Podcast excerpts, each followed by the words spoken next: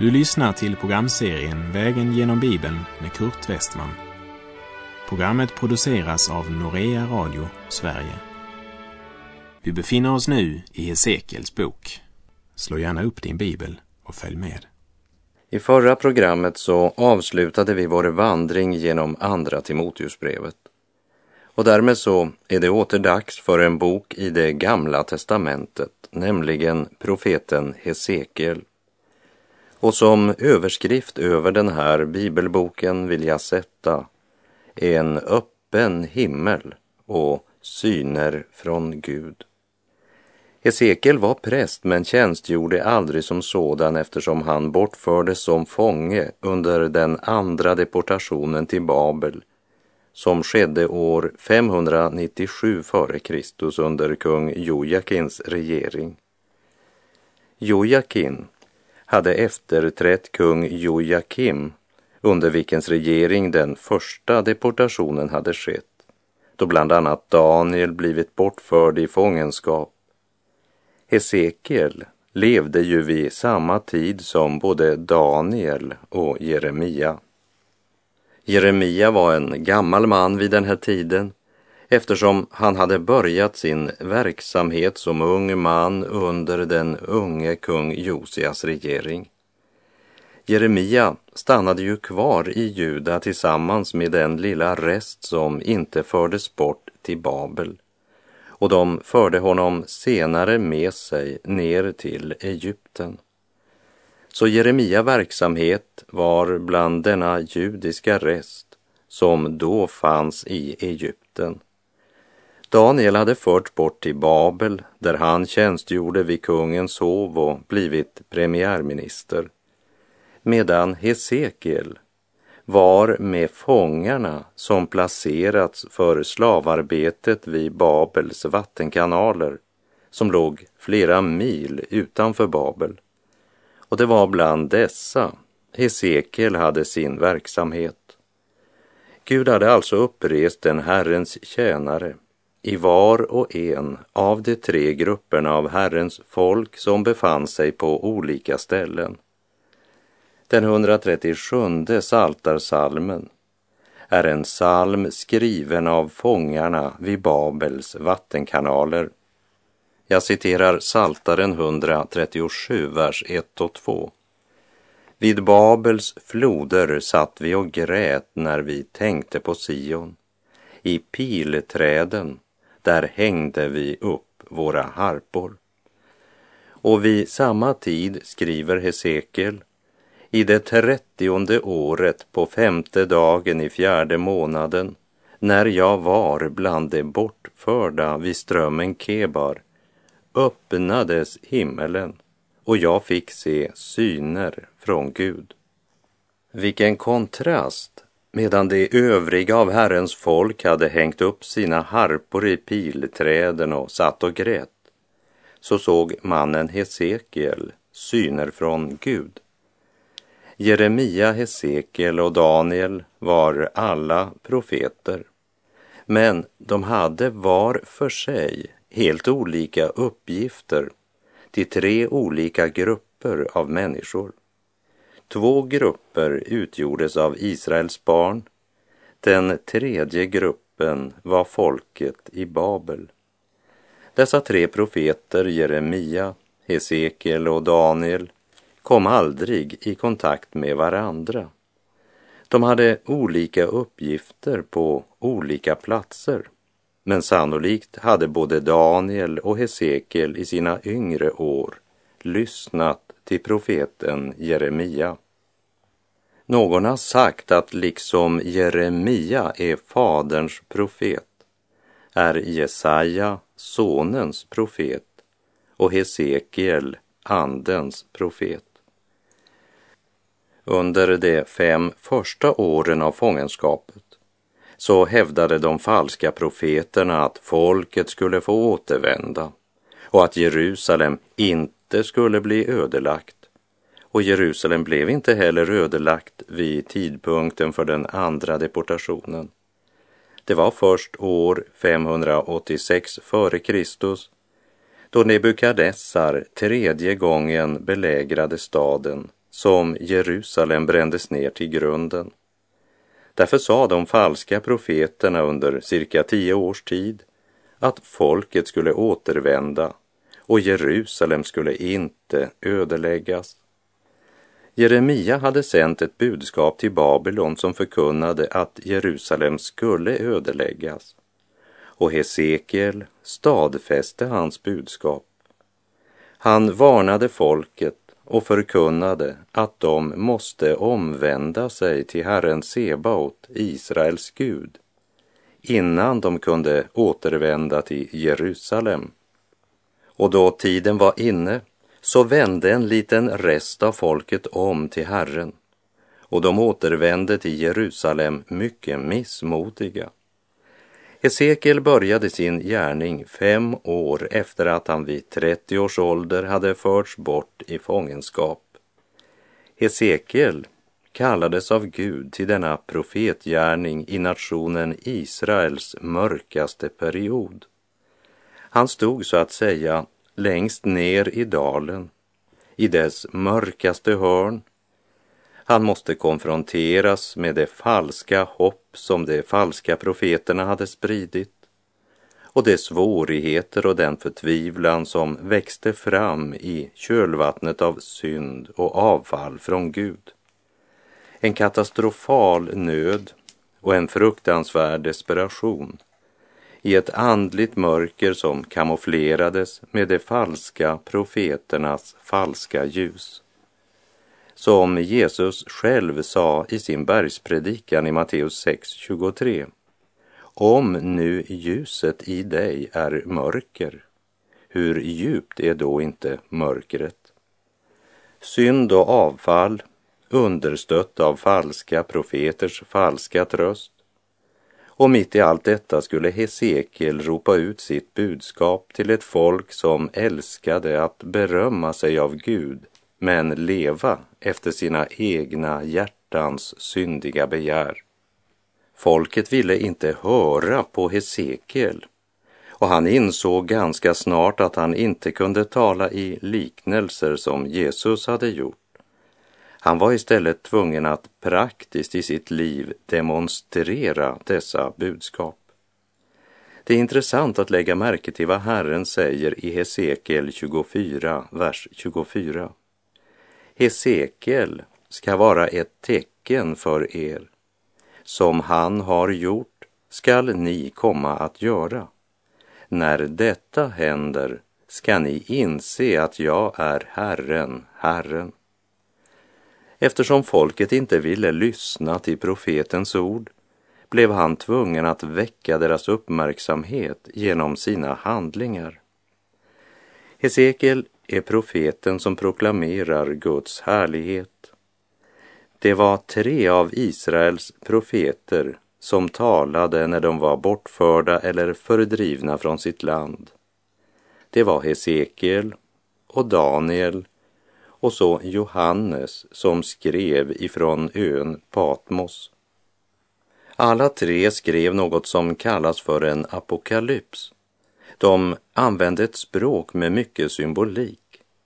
Ändå såg de det största ljus och är de profeter som allra starkast förmedlar framtidshopp. Hesekiel såg Guds härlighet lämna Salomos tempel men han såg också hur Herrens härlighet uppenbaras en dag i framtiden. Hesekiel såg frälsningen fulländas vid tidens slut. I Petrus första brev kapitel 1, verserna 10 till 12 står det. Det var denna frälsning som profeterna sökte och forskade efter det som profeterade om den nåd som ni skulle få. Det undersökte vem eller vilken tid Kristi ande i dem visade på. När han förutsade Kristi lidanden och den härlighet som skulle följa. Och det blev uppenbarat för dem att det inte var sig själva utan er det tjänade med sitt budskap. Detta har nu förkunnats för er genom dem som i den helige Ande sänd från himlen predikade evangeliet för er. Och detta önskar änglarna att få blicka in i. Petrus säger alltså, det var denna frälsning som profeterna sökte och forskade efter. Det som profeterade om den nåd som ni skulle få. Det undersökte vem eller vilken tid Kristi ande i dem visade på när han förutsade Kristi lidanden och den härlighet som skulle följa. Och jag tror att Hesekiel såg detta klarare och bättre än någon annan av profeterna.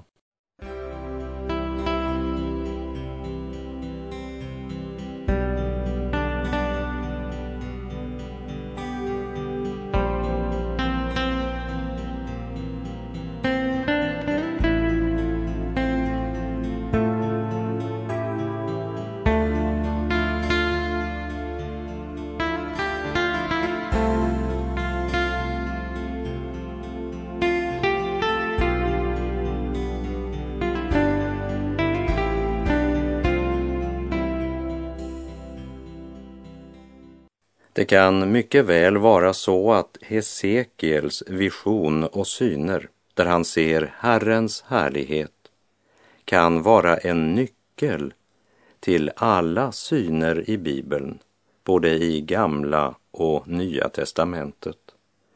Det är i alla fall nyckeln till resten av Hesekiels bok. Många människor menar nog att Uppenbarelseboken liksom vilar på budskapet i Daniels bok och Jesu bergspredikan. Och det är ju sant. Men jag tror att det huvudsakligen vilar på Hesekiels apokalyps. Och du kommer att finna slående likheter mellan synen i Hesekiel 1 och Uppenbarelsebokens fjärde och femte kapitel. Denna syn är ytterst svår att ta itu med. Och John Calvin sa, om någon frågar mig om synen är klar och tydlig, så bekänner jag dess dunkelhet och otydlighet och bekänner också att min förståelse av synen är mycket begränsad. Och när det gäller just den saken så är jag kalvinist och måste erkänna att min förståelse av Hesekiel är mycket begränsad. Ändå vill jag med frimodighet vandra också genom denna bok i visshet om att Herren förmår att välsigna dig som lyssnar långt utöver vad jag förstår. Och jag vet i alla fall vad synen inte är. Den är inte inte en beskrivning av vår mekaniska tidsålder. Eftersom det i kapitel 1, vers 18 sägs att på alla fyra hjulen så var hjulringarna fulla av ögon och är därmed lika levande som de fyra väsen med sina fyra ansikten. Det avfärdar den mekaniska tolkningen. Det handlar inte om långt framskriden teknik.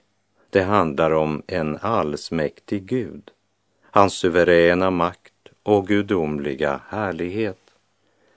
Så det som möter oss i Hesekiels första kapitel, det är synen av Guds härlighet.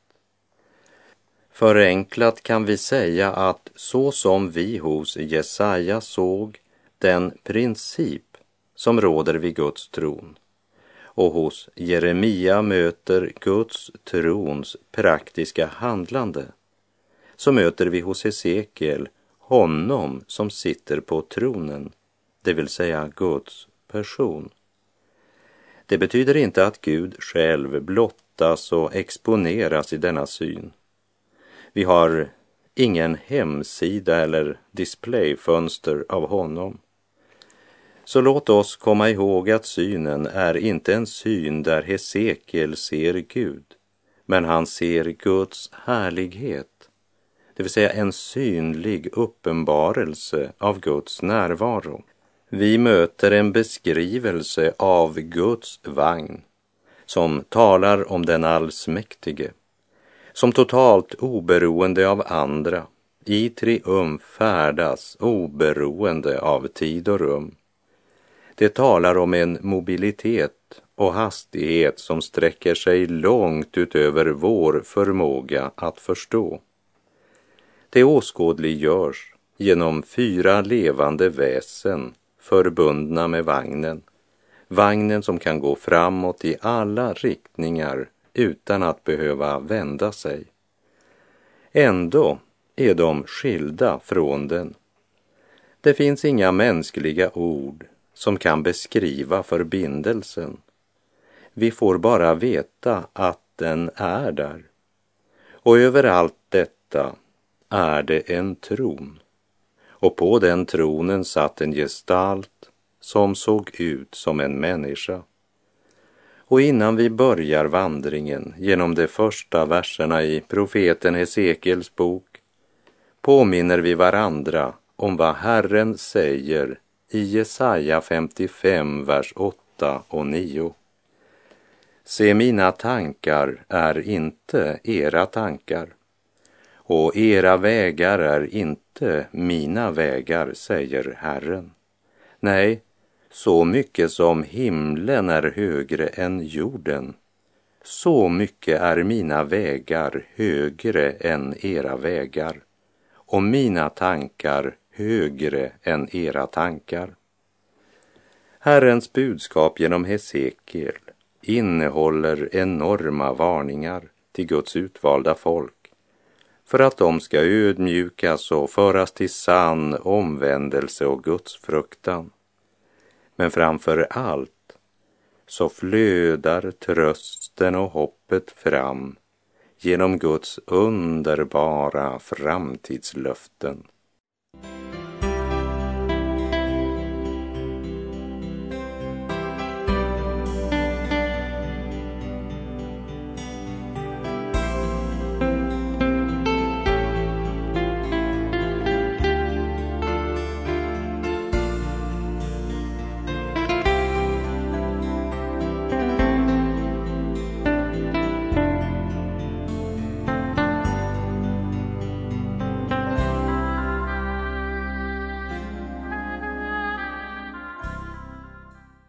Vi läser i profeten Hesekiel kapitel 1, vers 1. I det trettionde året, på femte dagen i fjärde månaden, när jag var bland de bortförda vid floden Kebar, öppnades himmelen och jag fick se syner från Gud. Som du kan se i fotnoten i din bibel så är det förmodligen profetens ålder som avses med i det trettionde året. Hesekiel är bland dem som slavarbetar vid kanalerna och floderna i Babylon och han är bland de judiska fångar som placerats vid floden Kebar som var en segelbar kanal sydost om Babel. Jag vill bara nämna att den här kanalen må inte förväxlas med Kabor, Gosans flod, dit den assyriske kungen Sargon förde Nordrikets befolkning år 722 f.Kr. som vi läste om när vi vandrade genom Andra Kungabokens sjuttonde kapitel. Medan de övriga av Israels barn har slutat sjunga och hängt sina harpor på pilträden och satt och grät så låter Herren Hesekiel se himlen öppnas och han får se syner från Gud. Vi läser vers 2. På femte dagen i månaden, under det femte året sedan kung Jojakin hade förts bort i fångenskap, kom Herrens ord till prästen Hesekiel, Busis son, i Kaldéernas land vid floden Kebar och Herrens hand kom där över honom. Kung Jojakin, Hesekiel och alla de övriga som fördes till Babel vid den andra deportationen har nu varit i fångenskap i fem år. Det betyder att Jerusalem ännu inte är ödelagt, för det skedde först under kung Sidkia som vi läste i Andra Kungaboks 25 kapitel. Hesekiel tillhörde Levis stam och den profetiska syn som vi läser om utgör Hesekiels speciella kallelse till profetämbetet. Och vi lägger märke till att det är Gud som tar initiativet, inte Hesekiel. Och det skedde mycket konkret. Så konkret att Hesekiel inte